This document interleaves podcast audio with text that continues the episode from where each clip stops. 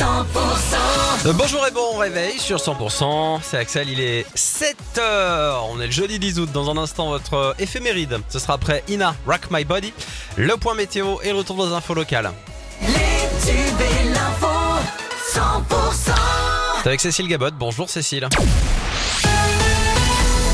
Bonjour Axel, bonjour à tous. Grosse frayeur pour celles et ceux qui profitaient de la plage sur les côtes catalanes. Hier, un incendie s'est déclaré sur un bateau au large de la plage d'Argelès-sur-Mer. Une importante opération de secours s'en est suivie, Pauline Chalère. Oui, hein, l'épaisse fumée noire a été aperçue par de nombreux baigneurs sur les plages catalanes à la mi-journée. Le sinistre s'est déclaré au niveau du moteur d'un bateau au large de l'embouchure du Tech entre Saint-Cyprien et Argelès. Les trois occupants se sont jetés à l'eau. Ils ont immédiatement été secourus par une autre embarcation. Les victimes n'ont pas été blessées, mais choquées. Le bateau en flammes, lui, s'est échoué sur la plage. Les pompiers, après avoir éloigné les curieux, ont dû éteindre le sinistre et écarter tout risque de propagation, notamment grâce à des motopompes pour utiliser l'eau de mer. Et au final, hein, aucun blessé n'est à déplorer, euh, pas de pollution de mer non plus. Il a fait chaud, très chaud hier à Carcassonne. La température est montée jusqu'à trente-sept degrés et c'est dans la ville carcassonnaise qu'il a fait le plus chaud hier en France. Mauvaise nouvelle en cette période de vacances et de chaleur justement, la baignade est strictement interdite depuis hier dans l'anse de Poly à Port-Vendres après une pollution aux hydrocarbures. Merci d'écouter cent pour cent. La suite du journal avec Cécile Gabotte. Valoriser le tri par la récompense. Voici le système adopté par la société Terradona pour son projet appelé Clink. Déjà installé dans cinquante-deux collectivités en France, ce nouveau dispositif vise à inciter les habitants à jeter le verre dans les containers de tri. Hier, c'est à Canet-en-Roussillon que ce système a été inauguré. Neuf communes du département des Pyrénées-Orientales sont concernées par cette expérience, avec, par cette expérimentation avec cinquante dispositifs installés.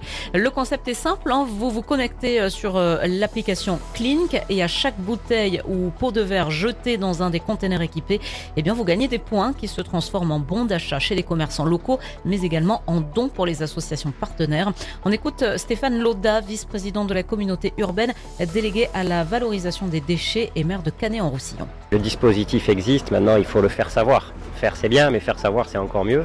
Bientôt la rentrée scolaire et, euh, et donc... Euh, Quel meilleur moyen de, de communication et de faire passer une, une information que de la diffuser auprès des, des enfants, parce qu'en plus c'est quand même du digital, on se sert de son smartphone, il y a un côté euh, ludique et puis on gagne quelque chose à, à l'issue, ça va forcément intéresser les, les enfants et, et bien entendu les enfants vont inciter leurs parents à trier davantage le verre. Voilà, et le nom Clink fait référence au bruit du verre qui se casse dans le conteneur, mais rappelle aussi la consigne et les petites pièces de monnaie quand on amenait nos bouteilles en verre chez les commerçants.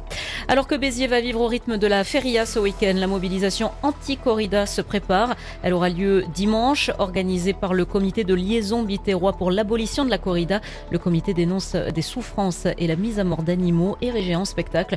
Manifestation prévue donc ce dimanche à partir de quinze heures. Et puis du rugby ce soir à Béziers avec un match de préparation avant la reprise du Top quatorze entre le stade Toulousain et Montpellier. Il y aura également un match entre Béziers et Carcassonne à dix-huit heures trente et tout ça au stade Raoul Barrière.